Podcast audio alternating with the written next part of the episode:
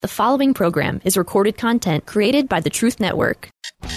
Wake up, everyone. It's time for the Steve Noble Show, where biblical Christianity meets the everyday issues of life in your home, at work, and even in politics. Steve is an ordinary man who believes in an extraordinary God, and on his show, there's plenty of grace and lots of truth, but no sacred cows. Call Steve now at 866 34 Truth. That's 866 34 Truth or check him out online at thestevenobleshow.com. And now, here's your host, Steve Noble. All right, so it's just a couple days ago. I don't even know what I was watching. But there it was. I, I'd forgotten about this incident. Remember when Geraldo Rivera had his own TV show? And there were a bunch. I don't know if there were some white supremacist guys on there or some uh, some some yahoos from the Ku Klux Klan. I don't remember what the deal was. But all remember this. This is all of a sudden chairs start flying.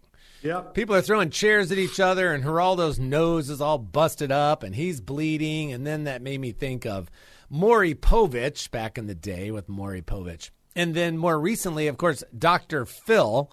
And you get on Dr. Phil, and you're waiting for, you know, here's the pregnant girl and the, or the pregnant guy, and then here's the girl that comes out, and she thinks she's the mom, but it's actually the other girl, and then conflict and anger and fussing and fighting.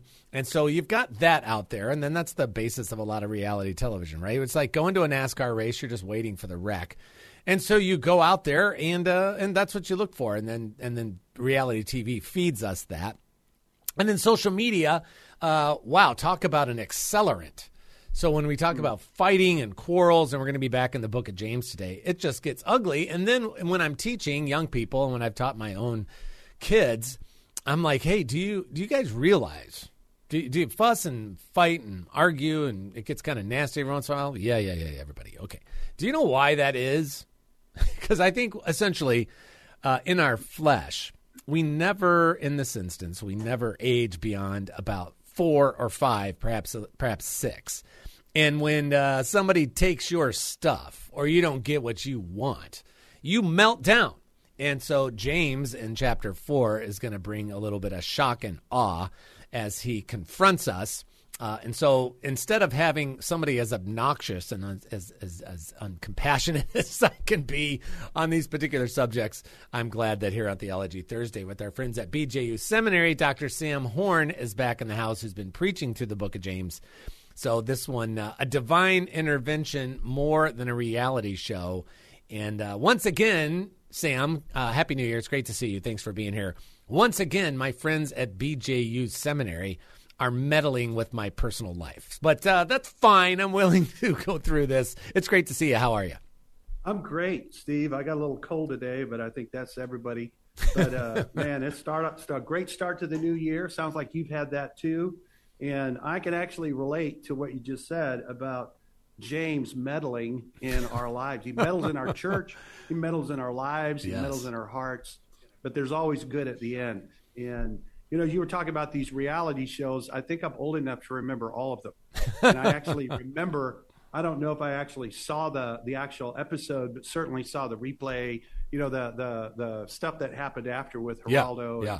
But you know, I, obviously there are these shows that we sometimes watch where they're actually people who are caught up in horrific life addictive behavior yeah. that's creating an immense amount of chaos, immense amount of damage in their life and in their relationships. And on the show, somebody comes along and they do a life intervention. Mm-hmm.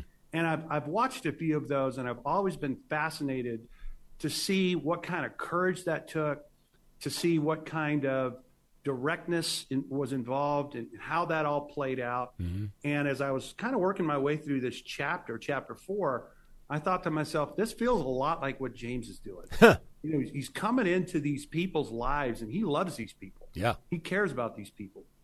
But what's going on in their church and what's going on in their families and what's going on in their personal lives is utter chaos. Yeah.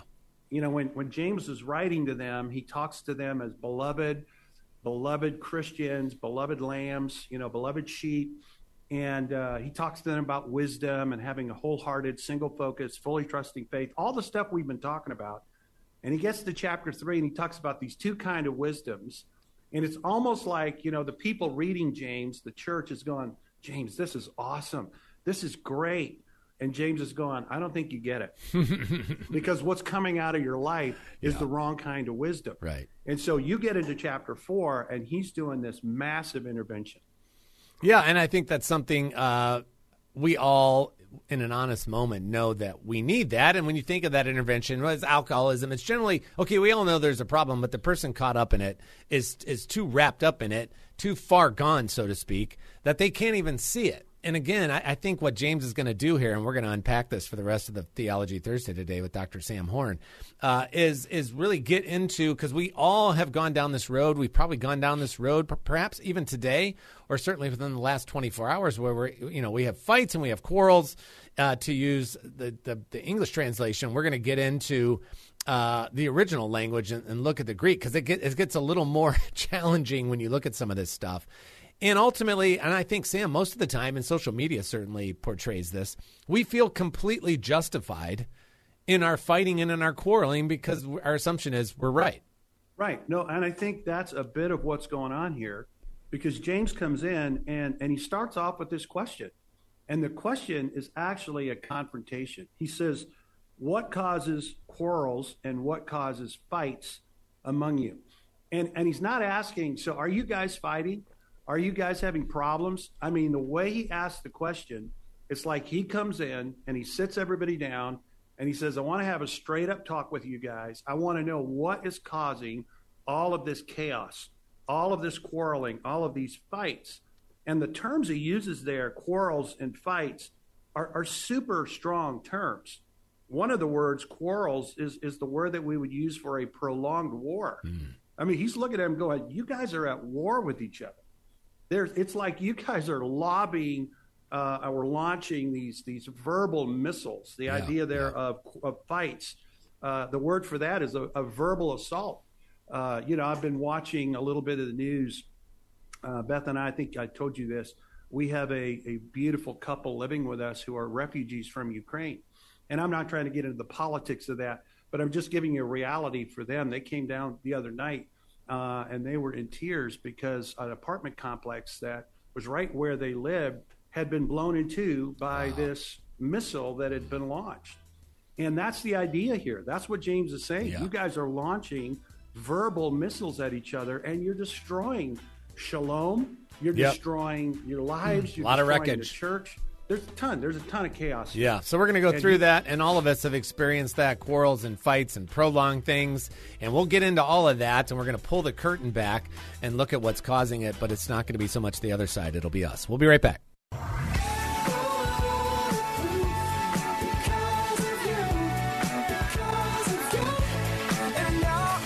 Welcome back. It's Steve Noble, the Steve Noble Show, Theology Thursday, as it is every week with our friends at BJU Seminary. I shared today's blog post, which goes along with the show topic, uh, a divine intervention more than a reality show, as we talk back in James chapter four with our good friend Dr. Sam Horn. I, I linked to this and put the put that up so you can read the full uh, seminary viewpoint blog post today. These aren't super long, but they are very pointed, and so it's it's easy to get through it. But to consider it yourself if you're driving or you just don't have your computer or whatever in front of you. Uh, I would suggest you check this out on your own, okay, and, and go read it for yourself. And by the way, just about every Thursday, our friends at BJU Seminary and sometimes the university write blog posts to go along with the subject matter so that you can kind of revisit it. We're always talking about things of uh, utmost importance for us to grow as Christians. And so that's why it's been such a great resource every week with our friends and to go through as we've spent time and time again with Dr. Sam Horn going through the book of James, which is uh, definitely my favorite book in the Bible because I generally need to have my lessons delivered at the end of a two by four. And James is really good at that. I think Sam's got a little bit of that uh, in himself as well. Uh, but you can always go to uh, seminary.bju.edu backslash radio. Okay, that'll always land you, and you can look at all these things. But I put the link up just for today's, so you can check that out for yourself. But to see all of them, just go to seminary.bju.edu backslash radio, and you'll land on a page and see all of these. But we're working our way through James chapter 4 uh, when he's talking about, you know, why do you guys fight and fuss and quarrel? And, uh, we want to talk about the circumstances, but James is eventually going to do an intervention on the human heart, and that's exactly what what the problem is here. It's not so much the circumstance as it is, well, my heart. Is that right, Sam? Yeah, no, that's exactly right.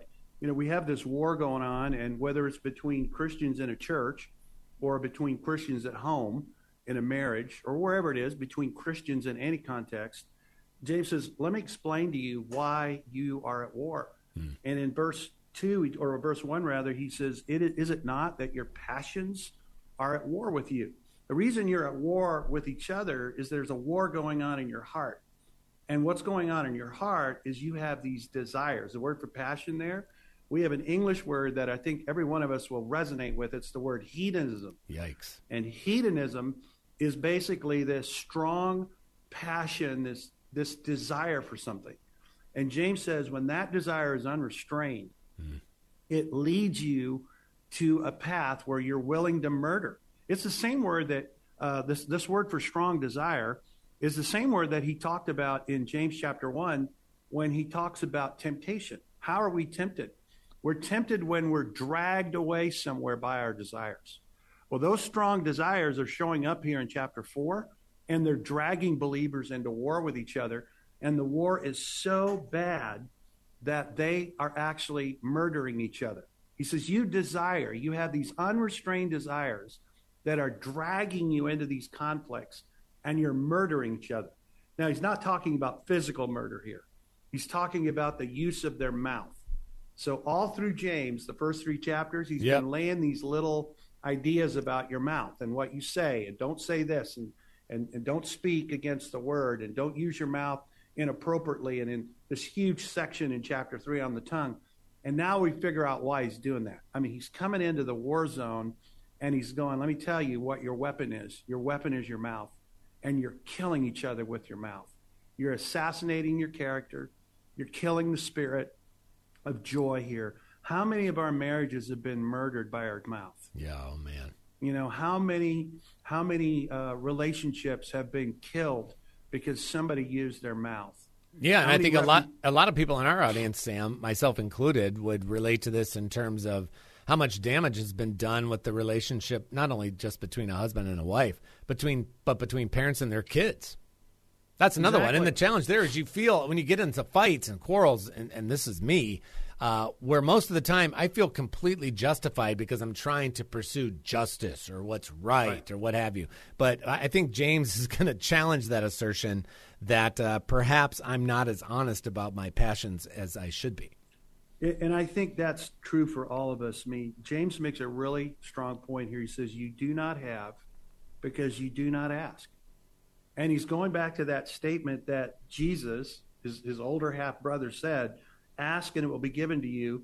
Remember that? Mm-hmm. Ask and it will be given to you. Seek and you will find. Knock and it will be open to you. For everyone who asks receives, and the one who seeks finds, and to the one who knocks will be open. So James is going back to that statement that Jesus made, and he's saying, now listen, you guys are at war because you want something that you don't have. And the reason you don't have it is because you're not asking for it. and then he says something really interesting. Oh, he says, now, man. the reason that you are not asking is that when you do ask, God doesn't give it to you because you're asking amiss. And he's not talking about the fact that you're not you're not doing the mechanics of prayer right. Like God says, "Oh, I heard you, but you didn't ask the right way. Go back and ask again." You know, sometimes we'll tell our kids that. Sure. Well, you didn't ask the right way, so you need to go go back outside, knock on the door, mm-hmm. come back in, right. and ask the right way. Say That's please. That's not what James is talking right, about. Right. He's saying you are asking for something that your heavenly Father would never give to somebody he loves. He will never give a serpent or a stone even a, you know remember how jesus said right if you're hungry and you come to your dad yep. and you ask for bread even an earthly carnal broken dad won't hand you a stone right, or a serpent exactly. well your heavenly father's not going to give you something you ask for if it's a serpent or a stone and what you're asking for is actually going to kill you and because god won't give it to you you're going to get it yourself and you're killing each other. yeah, I mean, I'm looking at verse 3 right now. You ask and do not receive, which is what you're talking about, Sam. We're talking to Dr. Sam Horn on Theology Thursday. You ask and do not receive because you ask wrongly, comma, to spend it on your passions. Exactly. I've got like, these these unrestrained desires. Right. I'm asking for something God that I just want to use to double down on my passions, and I can hear Yeah. Jeremiah out there somewhere going, "Yeah, yeah," because just remember, the heart is deceitful and desperately wicked. I'm like, "Oh yeah, that. Thanks for the reminder." But but think of how many uh, arenas in the Christian world are fed by this idea. oh, I want more money.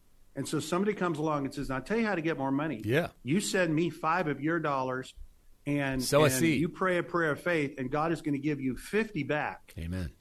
And then you send your five in because I'm not sending my five in because I want to help a ministry. I'm sending my five in because I want to get 50 back. Right. And when the 50 doesn't come back, the guy on the other end goes, Well, you didn't have enough faith. Didn't have enough This faith. time, Oh, send 50 in. Yeah. And the whole thing is fed on these hedonistic, Mm-hmm. broken desires. And it's all done in the name of Christ. And the world is watching all of this and going, You guys are no different than us. Mm. You're just after what you want, and you just figured out a religious way to get it. Yeah, that's And, exactly God- right. and God's not in that. No, he's he's not in that, and that's why when we come back, we're going to hit the break here in just a minute. Uh, I want to revisit you. You use the word adulterous, and we're going to put that into context because he goes on to say that. Uh, James does in verse four. You adulterous people! Exclamation point. I'm like, there's no, there's no sugarcoating that. So I want to get into that. What does he mean by that? And he goes on to say, do you do you not know that friendship with the world is enmity with God? Therefore, whoever wishes to be a friend of the world makes himself an enemy of God. and then we'll get off the uh, the difficult side of this train track, and we'll get to uh, the remedy, which is going to go to well, humility, because God opposes the proud, and I've always struggled with that one because I have a tendency to be proud, and then we'll talk about our response. So there's a lot there, a lot of upside. So don't uh, don't worry, we're going to turn the dir- they're going to turn the corner when we come back. We'll be right back. Oh,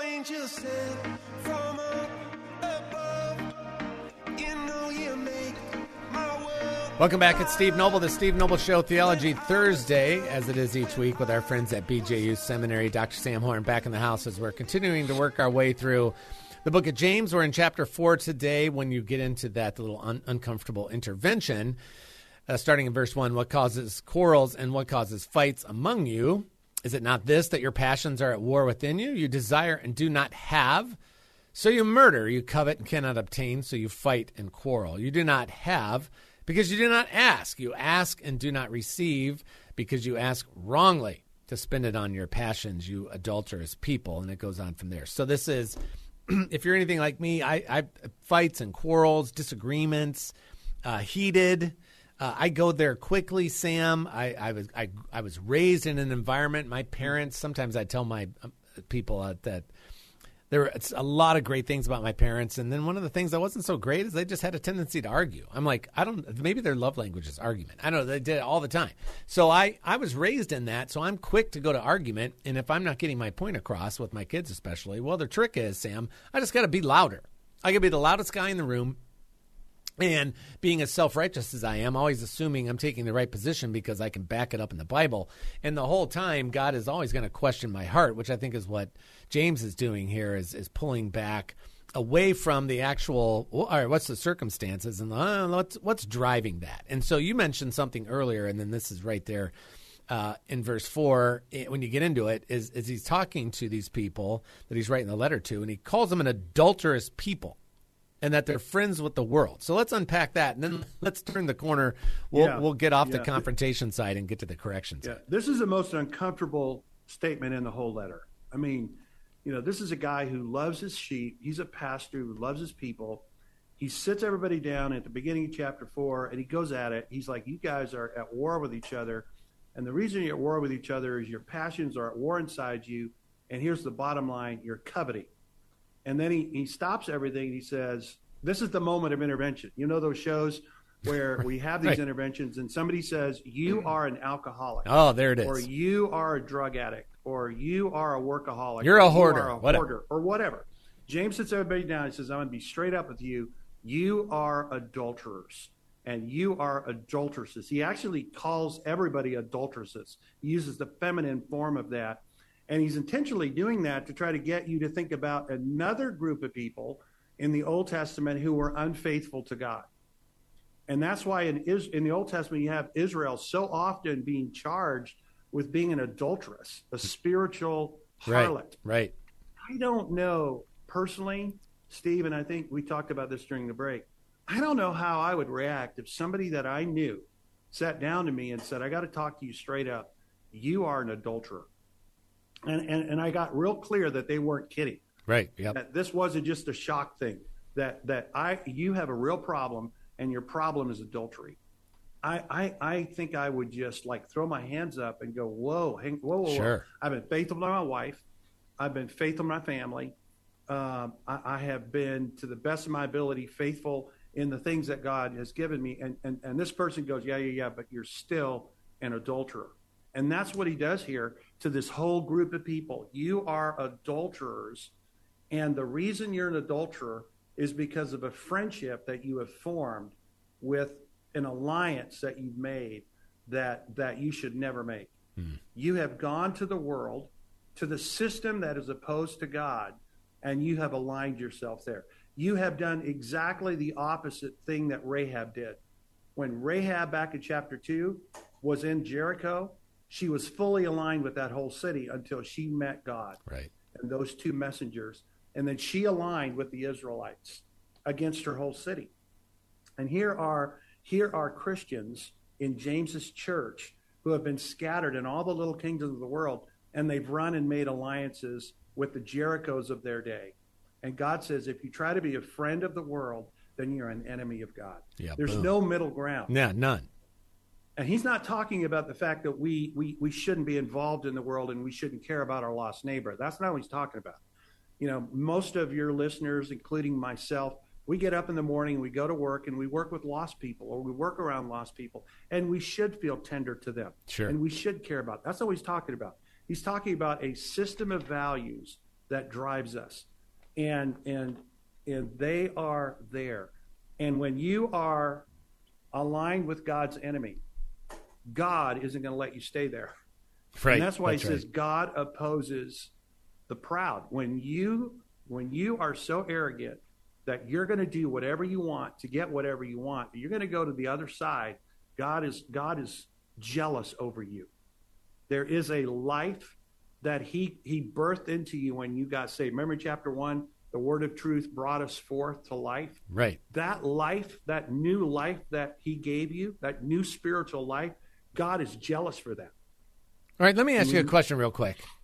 Because when we talk about that, uh, verse 6, but he gives more grace. Therefore, it says, God opposes the proud, but gives grace to the humble. Opposes the proud. Is that God is like, you made me mad, so I'm angry with you? Or is it God like getting on the other side of the line? So you're on defense and he's on offense. Like he's actively opposing you. That's exactly right. This is not like God is mad at you, and and and God is saying, look, I'm I'm on this side, and I've got an agenda, and just because you're on that side, don't think I'm not moving my agenda forward. Hmm. And it's so let's say you know you're you're you're on one team, and and you get ticked off, and you go line up on the other side, and for some reason nobody sees, and the ball gets snapped.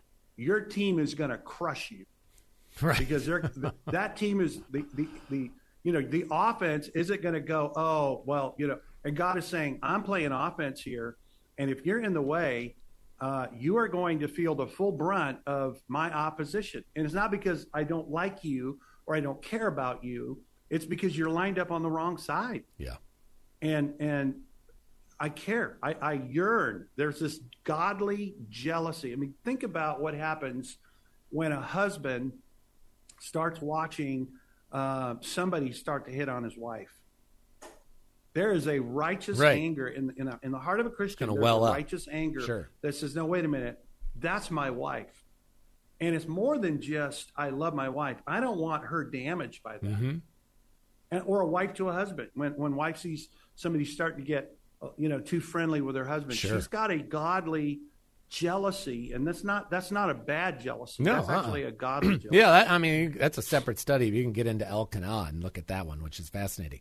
But I love this one. But he gives more grace. Therefore, it says God opposes the proud, but gives grace to the humble. So, and again, we're we're talking about what God's doing. Then we're going to talk about our response in the last And the grace God gives is stunning. He, you know, there's this life that He gave you when you became a Christian, and He's jealous over that.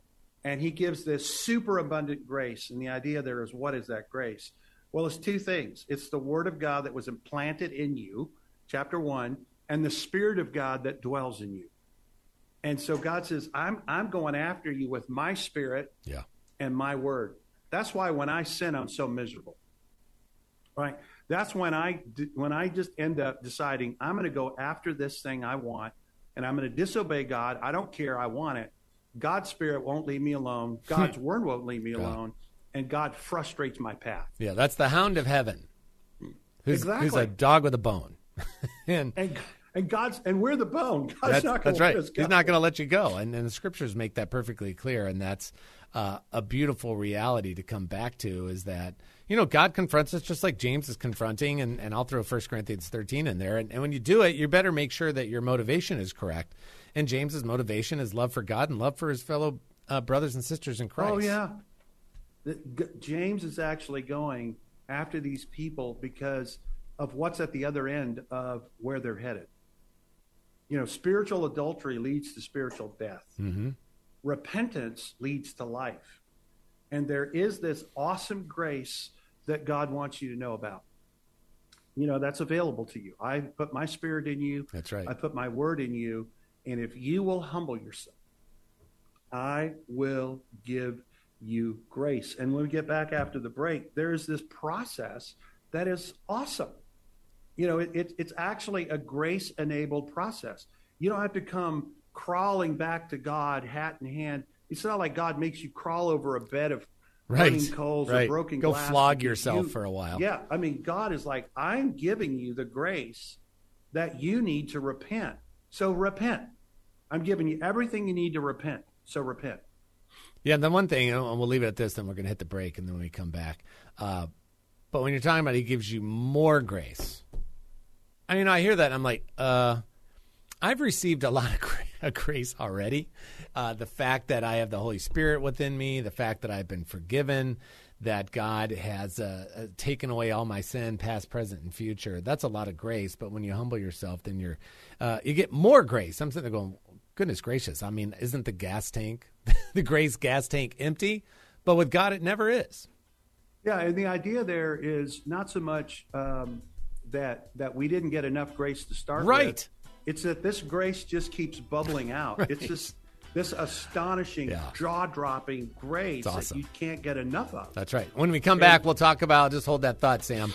Uh, when we come back, we'll talk about our response, the believer's response humble submission and bold resistance. Returning to God, true repentance, confident waiting. That's the way to get around the problem that we started with. We'll be right back. There we go. Sorry, Yeah, I got to jump I in there. love-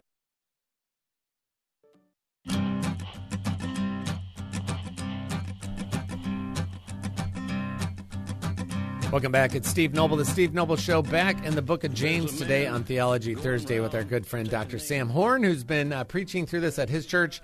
And then we've been talking about it here on the air every time Sam's on for the last, well, goodness gracious, Sam. It's been, we, we're coming up on a year, I think, of going Almost. through once a month. Yeah. We're talking about uh, James and working through this book, which we both love. And today in uh, chapter four, where he starts out dealing with our the, the fact that we, some of us as a lifestyle, quarrels and fights among us, and our passions are at war within you, and, and we desire but and do not have, so you murder, you covet and cannot obtain, so you fight and quarrel.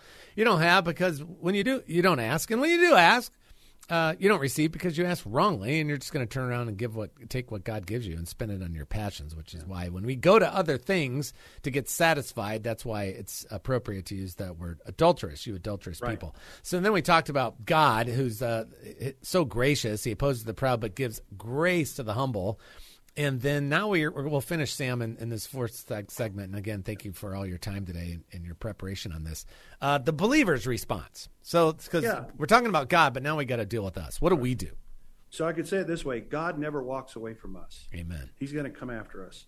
And so when the grace of God comes after us, God says this submit yourself to God. So beginning in verse 7 of chapter 4, submit yourself to God, resist the devil, draw near to God, cleanse your hands, purify your hearts, be wretched and mourn and weep. Uh, these are all things. And so I, I kind of figured out in my head how to understand this in five ways. So the first way is I got to submit humbly to God, right? At some point, the grace of God is so overwhelming, it crushes my pride. And I bow down to God and, then I resist boldly. It's not just that I give up. I resist in the right thing. I take all this resistance that I was pointing to God and I redirect it to the right team, right? I, in other words, I join the team again, and now I'm pointing my resistance to the devil. And I resist the devil the way Jesus did, right? Jesus taught me how to resist the devil Yep. in his own temptation. And so I use the word of God. I believe the word of God. I trust the word of God and I follow the word of God. So I submit hum- humbly and I resist boldly. And then I repent truly. Hmm. That's the part that's hard. Here's, here's what James says draw near to God. That's a reference to worship, that's a reference to prayer. I'm coming to God. God, we're going to have a conversation about the thing that's awkward. You're right. I'm an adulteress. We got to talk about this. So I'm going to draw near to God, and God is going to say, Come on and let's talk. I want to talk. I already know all about it. And, and as I come in to talk, I'm cleansing my hands and I'm purifying my heart. So there's the idea that I am removing the filthiness, like James said, put away all moral filthiness and any rampant wickedness in chapter 1, verse 21. So that's the cleansing of my hands. And then I'm coming back and I'm unifying my heart. I'm taking out all of the adulterated wisdom that's crept in. And I'm unifying my heart around the truth of God. I, I, I'm, I'm, I'm, stop, I'm stopping the double mindedness. So I repent truly and then I mourn appropriately. I don't look at the good times uh, that I had, you know, oh, that was a good life, or man, I should. And I, I, I, I mourn over that. I can't believe I did this to my life. I can't believe I did this to my wife. I can't believe I did this to my kids.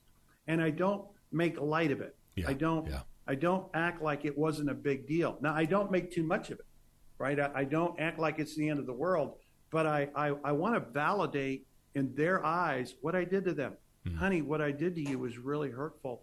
And I, I can't believe I did that. I am so sorry. Oh, no, no, don't worry about it. It's great. No, no, honey, honestly, Yeah, I, I want you to know that I mourn over this. Well, isn't that what James is referring to when he says, "Be wretched and mourn and weep. Let your laughter be turned to mourning and your joy to gloom." That- that's that's that, right. bec- That's why you call it. It's interesting. I'm reading just reading from the blog post, uh, marked by joyful mourning, and then rather than mocking sin or sweeping it under the rug, intervention should lead to genuine sorrow. And I love this part, mixed with spirit engendered joy over God's gracious forgiveness. That once again, your sin and rebellion can't outpace God's love and grace and forgiveness. we, we have these two ditches we run to. One is we make, you know, hey, I'm sorry, you should forgive me, we're good, and off we go. And there's been no relational repair. Yeah. And and the reason we mourn is not just not it's not that we're trying to prove something to God.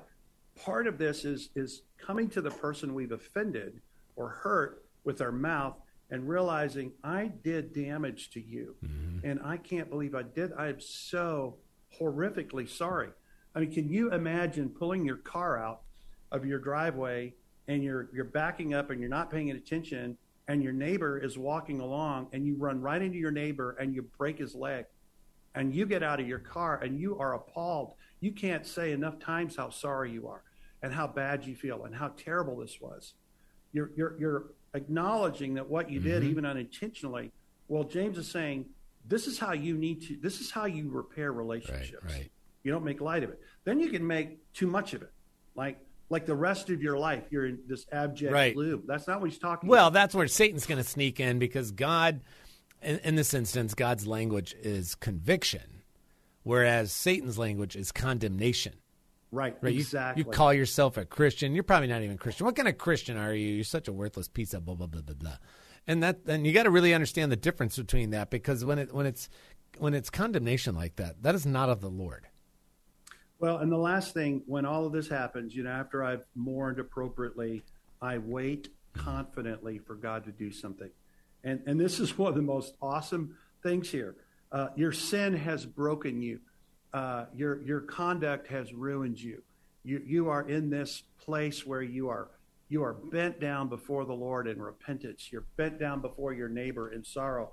And you humble yourself before the Lord. And here is the, here is the promise he will exalt you in due time.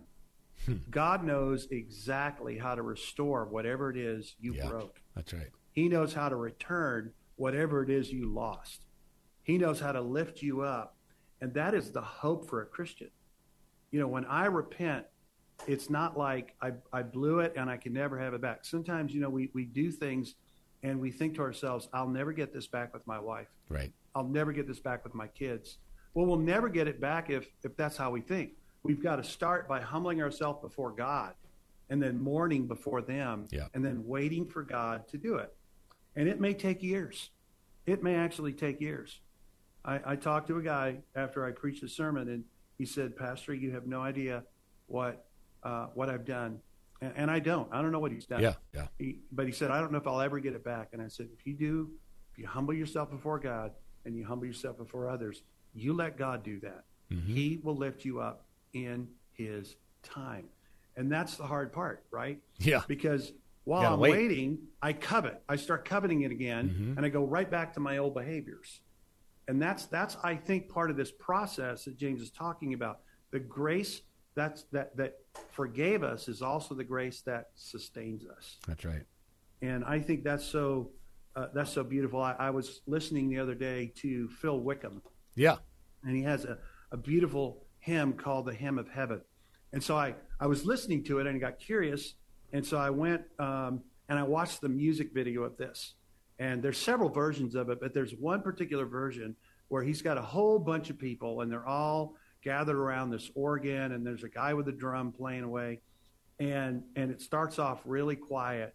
And by the end of that song everybody in that song is celebrating what god has done.